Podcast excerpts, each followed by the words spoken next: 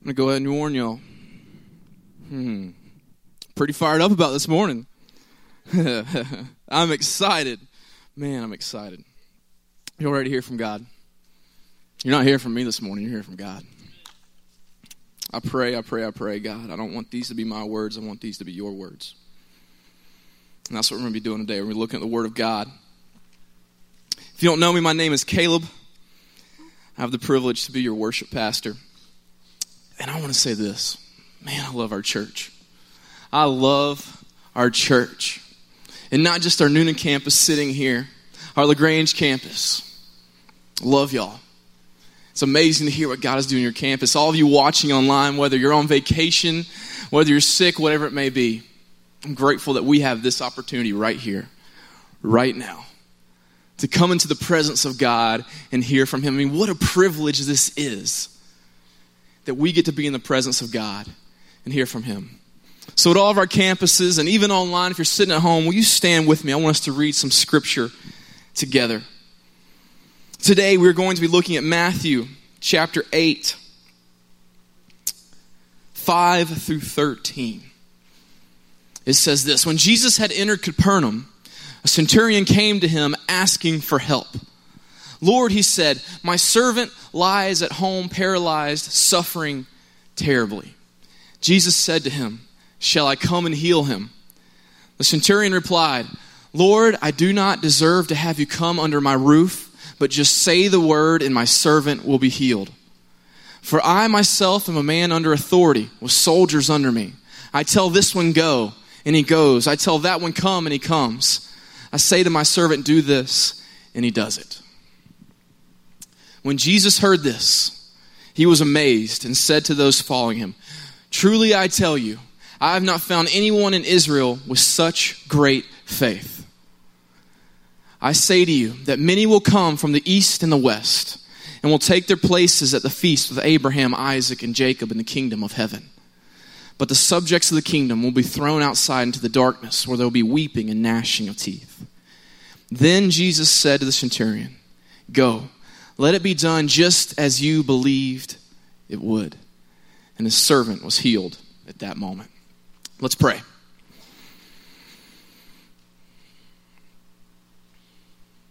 Lord Jesus, God, there is no one like you. There is no one that compares to you. God, and today we are standing in your presence, believing in who, the, who you are. God, believing as we just sang, God, that we get to put our faith in you. We want to see you do amazing things. We want to see you do it again. We want to move mountains. God, today give us ears to hear. God, open our heart to your word, to what you want to teach us. God, I pray I only say the words you want me to say and I shut up when I don't need to speak. God, come and move today. Lord, we want to see lives change for your glory and your honor. It's in your name we pray. Amen. I already gave y'all a warning. I'm fired up. All right, so get prepared. Take a sip of water, whatever you need to do, because we're going to jump into this. I want to tell you a quick story. Today, we are talking about faith, and it's so cool to see how worship interacts with what we're going to be learning about. We just sang that song about faith, and we talked about, God, give us this faith. Lord, help our unbelief. We have faith every day in many different things. All of you got up today and you had faith that you walk outside and that your car would start, all right? You might not have even thought about it. I have to think about it every single morning, all right? I walk out in faith and I'm like, all right, God, I'm trusting that my car is going to start. For those of you who don't know what I drive, I drive a 2000 Grand Prix. All right, yeah. I don't know. I guess soon I'll be able to get the classic license plate. It might be the only Grand Prix on the road with a classic license plate. All right? But you have faith. You, you came in here, you walked in, you sat down in this chair, and whether you realized it or not, you had faith that was going to hold you up. We have faith in so many different things. One of the big things around our community in South Atlanta is when the fair comes to town. Okay? Every time I see the fair coming to town, I start seeing these signs and I see the fair rides literally going down the interstate, I start thinking about faith. Because I'm like, Look at this thing. This thing's about to go 400 miles an hour upside down, spinning and twisting, and people are going to put their lives in that thing. Then you stand in line and you look at the guy that put it together, you're like, I don't think he's an engineer. You're like, you know what? I don't know about this. Quick story where Lauren and I, my wife, we, we met in college freshman year. And one, of the things when you always meet somebody is, you know, especially when you're off at college, you're about to spend four years with people, you ask them, hey, where are you from? All that stuff. And so I asked her, where are you from? She's like, North Georgia. And she asked me, I said, well, I'm from Cobb County. It's not too far away, but I was close to the Douglasville side of things. But I always give everybody this frame of reference just because everyone knew where it's at. I was like, I lived about 10 minutes away from Six Flags. And she was like, Six Flags? A little bit more country accent than that. But she's like, Six Flags. She loved it. And so I did what only a smart man would do. I said, hey, listen, give me your number and we'll go to Six Flags sometime. All right? And it worked. All right? We're married now. We got two kids, all because of Six Flags. All right? So I'm a man of my word. I'm a man of my word.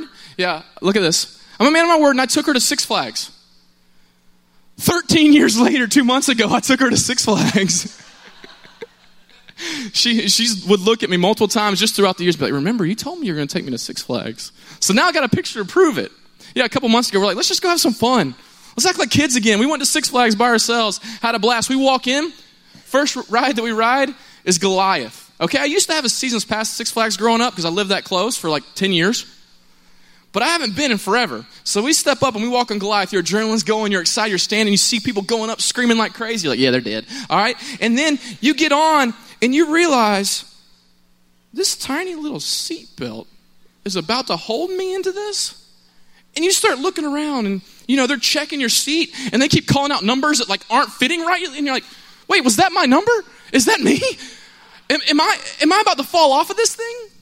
But we put our faith in so many things that sometimes we don't think about, we don't process through. But faith is such a big part of our life. And those were obviously very uh, basic understandings of faith. Today we're going to dig in and look at this concept of how do we strengthen our faith in Jesus Christ and who he wants us to be. So let's jump into the story that we just read from Matthew chapter 8. I want to give you a quick historical background uh, on the story. So you see, as we read this story about this Roman centurion, the Romans were Gentiles that were surrounded by Jews. And there was this tension, this constant rub, this power between the Gentiles and Jews, but specifically the Romans versus the Jews.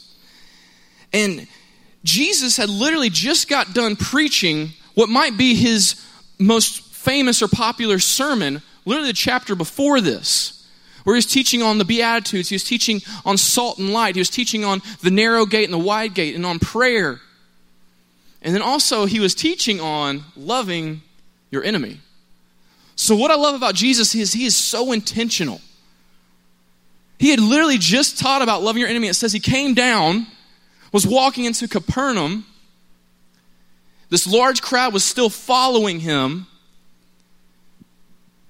And he teaches them something that he had just told them about loving your enemy. Because you see, this Roman centurion represented the power struggle they were having, the, that they were under the subjection of the Roman authority.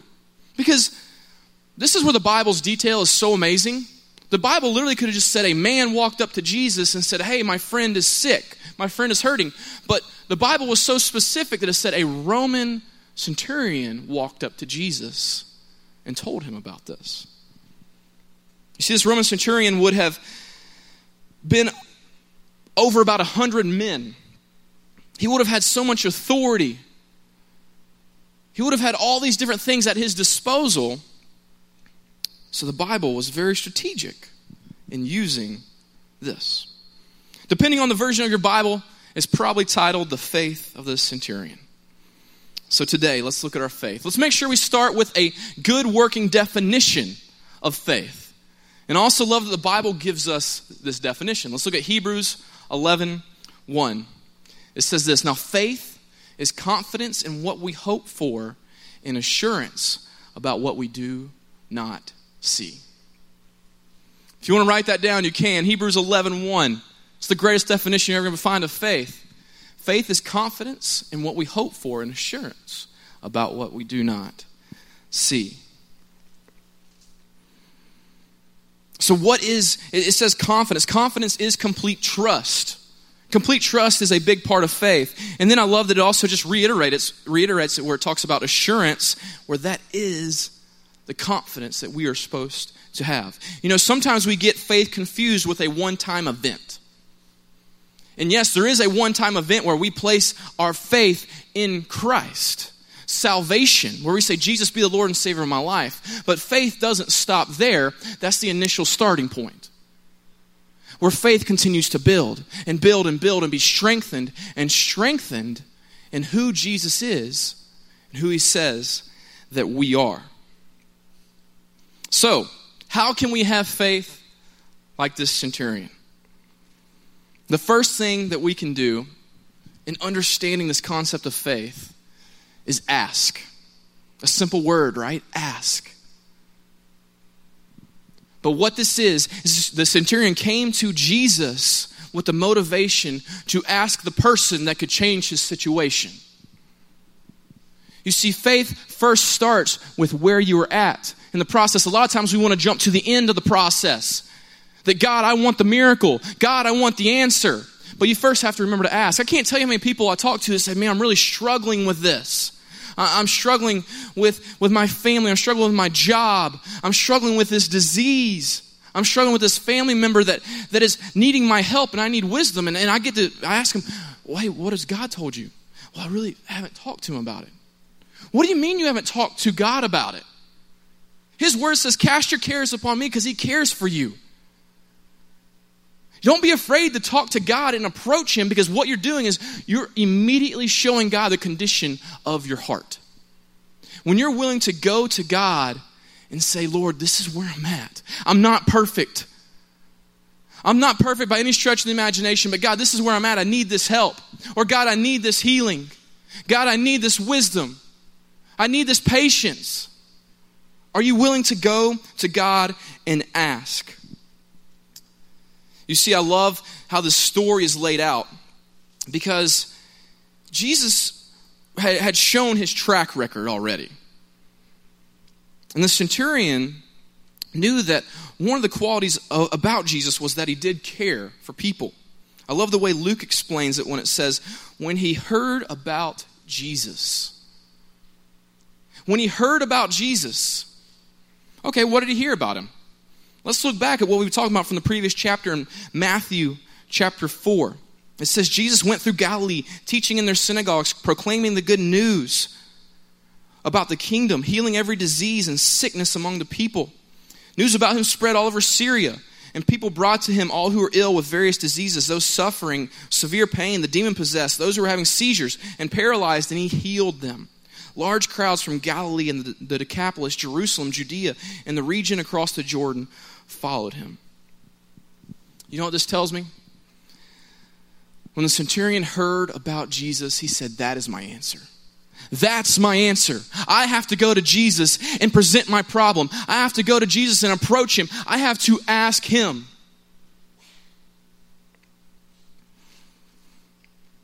As a Roman centurion, I, I, I love this thought.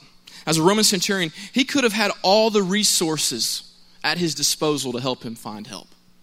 Could have had all of them. He could have gotten anything he wanted.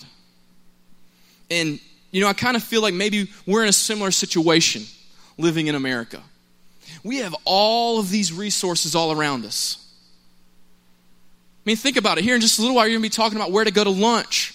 You're going to name off 15 places and not be able to decide. You walk in the grocery store and you go to the chip aisle, and there are 4 million chips that you get to pick from. But think about it on a deeper level. When we're having trouble, we have so many resources that are calling out to us, let me help, let me help, let me help. When guess what? It didn't matter how many resources the centurion had, he knew his best resource was Jesus. We have to be able to get to this point in our life and with our faith where we go, you know what? I know I have all these options. I know I have all these resources, but my best resource is Jesus. He used his best one. You know, I've been convicted before about who or what I run to when I'm looking for a solution, when I'm looking for an answer, when I'm looking for a healing. Do I run to Jesus first or do I run to someone else? Do I run to Jesus first or do I run to something else? We have to be willing to get to the spot where we go, you know what, Jesus, you are my first option. You are my second option. You are my third option. God, I am running to you because I need you. I need you to move. Because, God, without you, I don't know what I have. He is our first option and our best option. And He always, always will be. You see, the faith of the centurion was put into action. And that's what, when we run to Jesus and when we talk to Him, that is an action step for us to move. You know, he could have thought, wow, man, that's cool. I hear that about Jesus. I really hope he, he comes and over to my house and heals my friend. He could have had an optimistic viewpoint. But he knew that he first had to take the action to go to Jesus. You see, faith isn't passive. And let's be honest.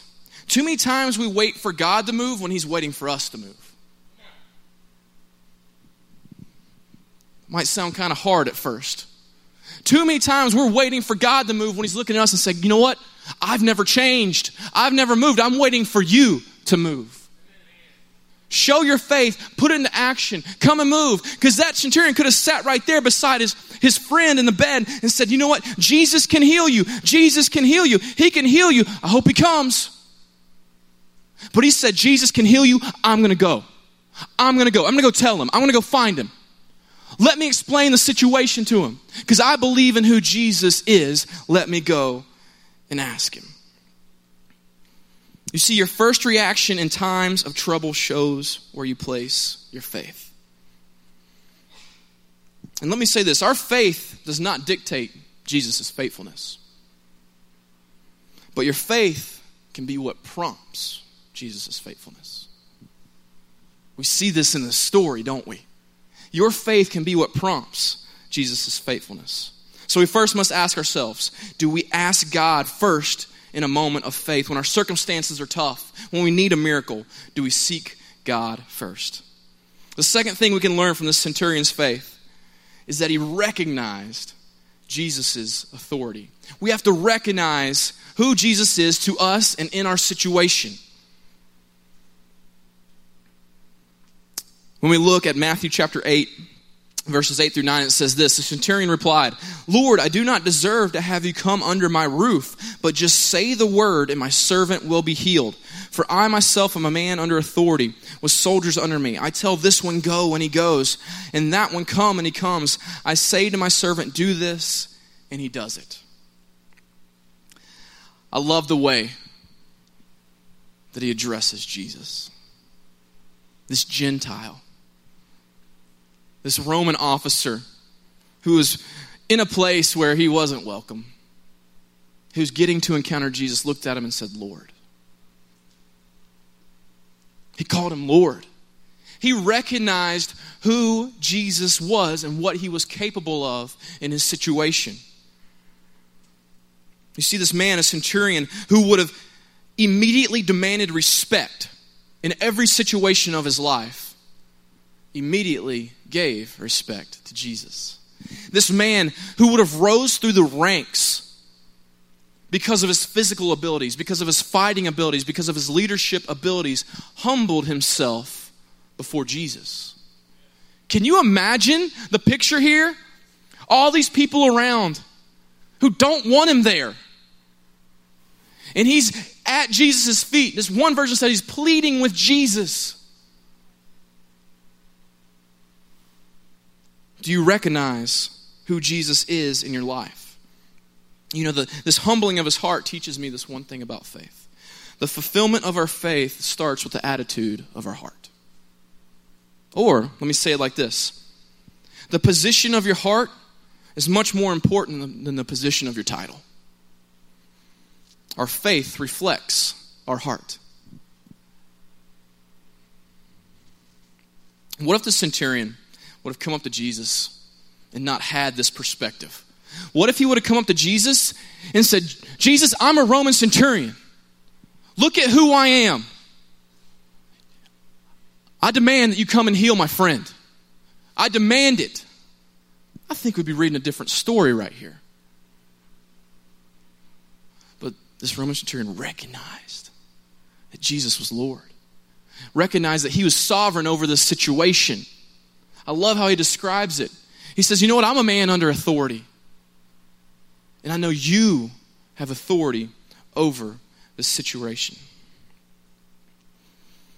You see, his faith wasn't rooted in his own abilities, his faith wasn't rooted in his title or in his resources. His faith was rooted in Jesus' ability, Jesus' title, and Jesus' resources.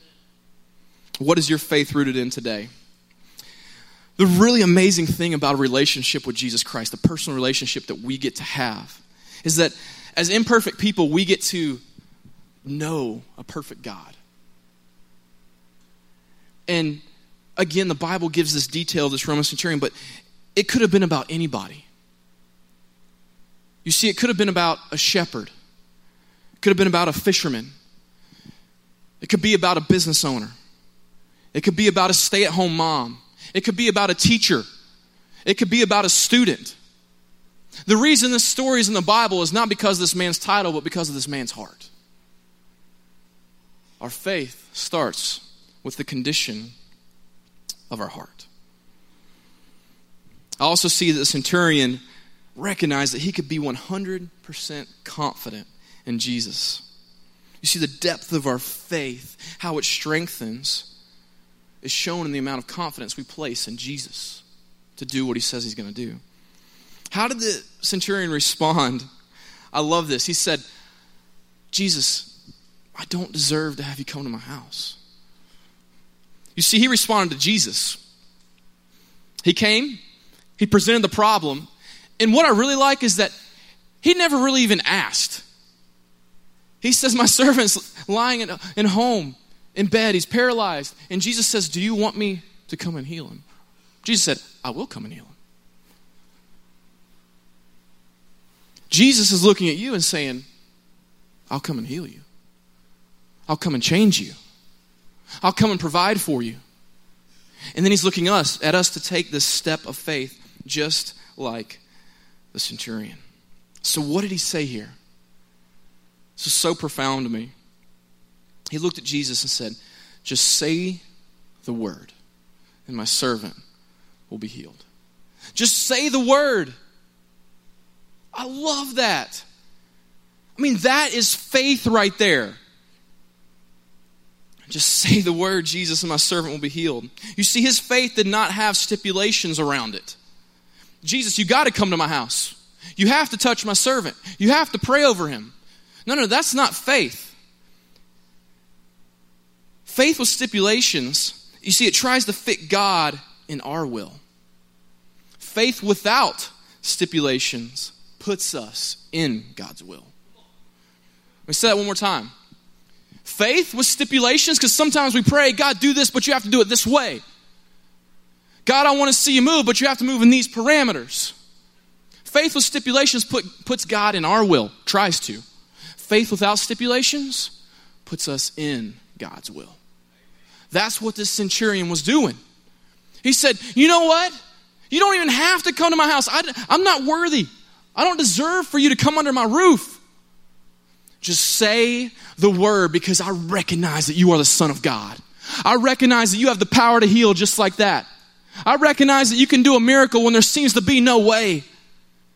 I recognize who you are. You see, this thought of authority, it, it just, I started thinking about it because this centurion said, I have authority, but Jesus, I know you have the true authority. Authority means that you have power over something, that something must obey, it must listen to you. The centurion knew that one word from Jesus held far greater authority than any disease or injury that was in his friend's life. Today, maybe you need to remind yourself that one word from Jesus holds far greater authority than your disease, than your injury, than your circumstances. What if today we stood up and said, God, I just need one word. God, just say the word to me. Just say the word because you hold the authority. My situation doesn't hold the authority. My circumstances don't hold the authority. My disease doesn't hold the authority. One word from you holds all authority. That is the authority. That's the faith that we get to live with in our life. Jesus, just one word. Just say the word and I'll move. Just say the word. See, this centurion had zero doubt that the disease or injury could be healed by Jesus. Zero doubt. There is no place for doubt in faith. Doubt and faith cannot coexist.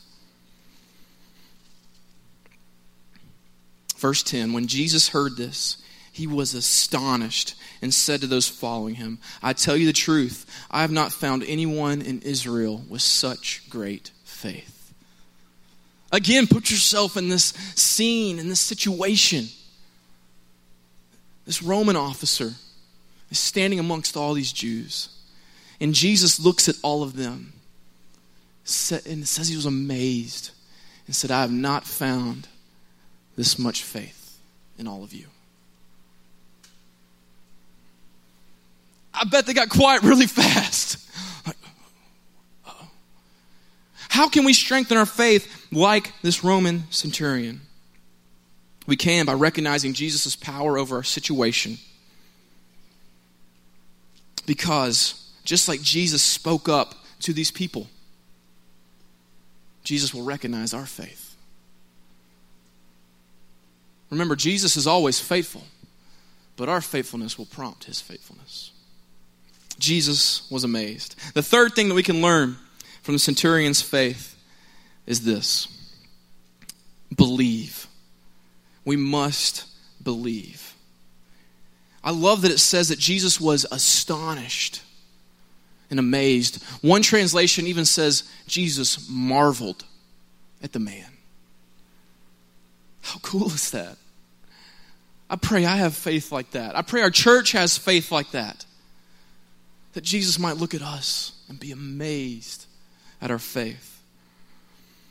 This original word used here, this word for astonished, amazed, marveled, is actually used later in Mark chapter 6, verse 6. But what's scary is it's used in the opposite direction.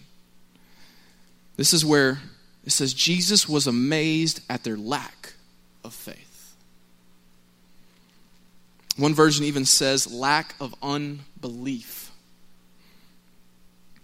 This is mentioned when Jesus walked into his own hometown and was wanting to perform miracles. And their lack of faith, their lack of unbelief stood in the way. I wonder how many times we pray we ask God for something, but we lack the faith to see the outcome. Or we're more focused on receiving the miracle than having the faith. We must believe in who God says He is before we desire our answer to prayer. When we do it in that order, that puts the focus on Jesus and not our personal outcomes.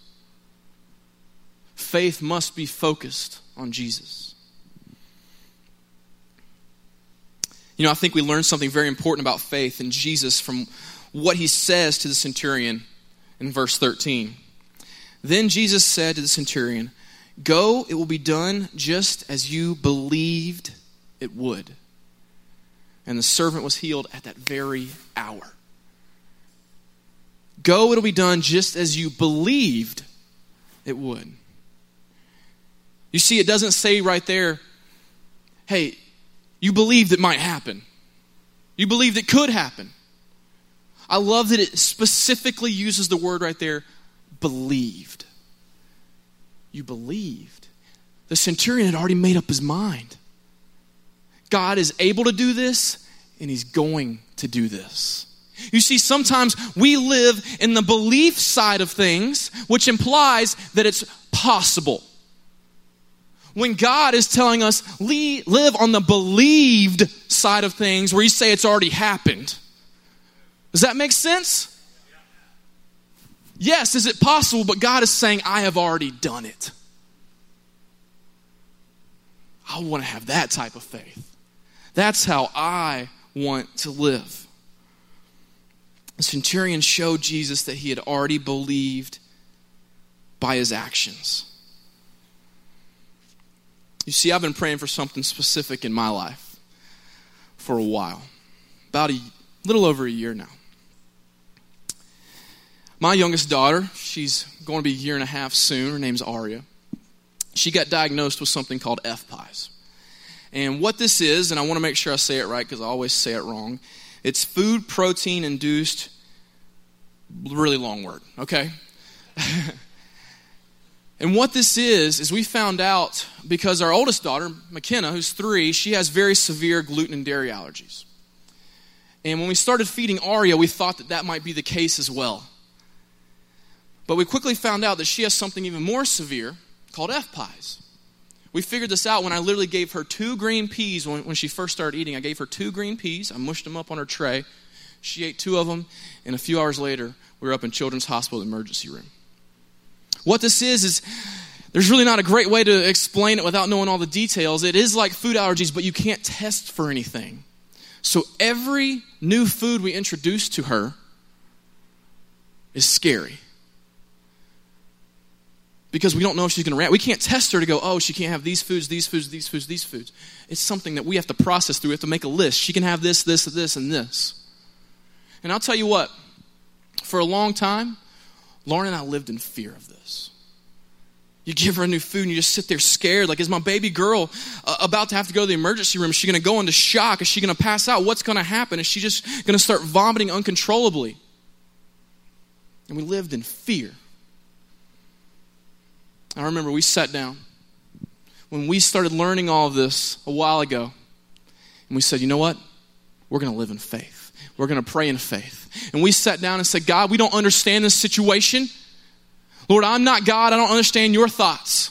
I don't know your timing, but you know what? I believe you have healed my daughter. I want to pray in that type of faith. I want to pray in a believed faith. Because I think too many times I give myself an out when I say, God, you can do this. When instead I go, God, you have done this. And I don't know his timing. Maybe God healed her instantly. He might heal her today, he might heal her tomorrow, he might heal her in 10 years. But I want to have that faith that prompts God that says, you know what? I'm calling on you to move. Because God, I need you in this situation.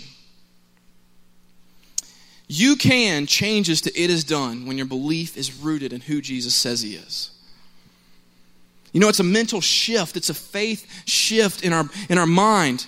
Because if the Bible tells us that He delivers us, that He's a deliverer, you can't just pray, God, you can deliver me. You pray, God, you will deliver me. The Bible tells you who He is. It's not, this might be who Jesus is. This could be who Jesus is. This is our God. So, our faith it proves whether you believe God does what he says he will do and he is who he says he will be. You know, with this type of faith, you can believe in the impossible. With this type of faith, you can ask for the improbable. With this type of faith, you can believe in healing. You can believe in restoration. You can believe in miracles. I was talking with a friend recently and we were looking at all these stories from third world countries where, if you haven't heard, there's miracles happening. In front of people's eyes, Jesus is still doing miracles like this right here. And the question was asked, why doesn't God do that here? Why don't, why don't we see that happen? Let's go back to what we talked to. Guess what? Their only option is Jesus. They don't have all the resources we have to run to someone else, to run to something else. Their option is Jesus, I'm running to you. You're all I got. I'm going to ask you, I'm going to recognize who you are, and I'm going to believe that it can be done and will be done. I want that type of faith. This is what I've been praying for. So ask, recognize, believe. I wanted to keep it simple today to ask, recognize, believe. How do we have faith like the centurion? We ask, we recognize, we believe. Can everyone say that with me one time? Ask, recognize, believe. That's how you strengthen your faith.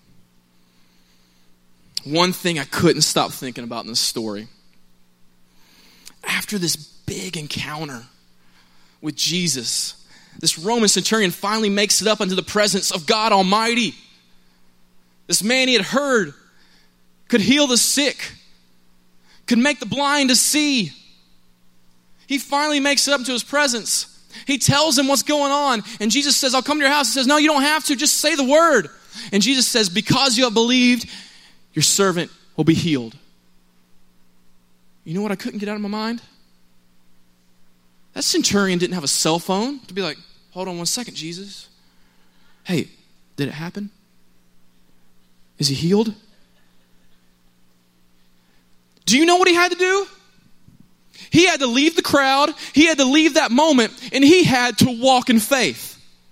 I wonder how he walked home. Was he thinking, oh no, I should have had Jesus. I should have had him come to my house. I should have had him touch my friend. What was I thinking? Oh, did I make the right decision? Is this even going to happen? I'm doubting it. What's going on? No, no, no. I believe the opposite. I believe that centurion was walking tall, head held high. He was strutting, going, you know what? I believe Jesus healed my friend today. I'm about to go home. I bet he was running. He was running home because he knew when he opened those doors, his friend was going to say, Look at what Jesus has done to me. I am healed. I am free in Christ. Some of you today need to quit limping in doubt. You need to quit limping in fear and you need to start walking in faith. You need to start running in who God says you are. You need to start running because Jesus says, you know what? When you come to me and ask, when you recognize my ability in this situation, when you believe I can do anything, that's the type of faith that I want, right?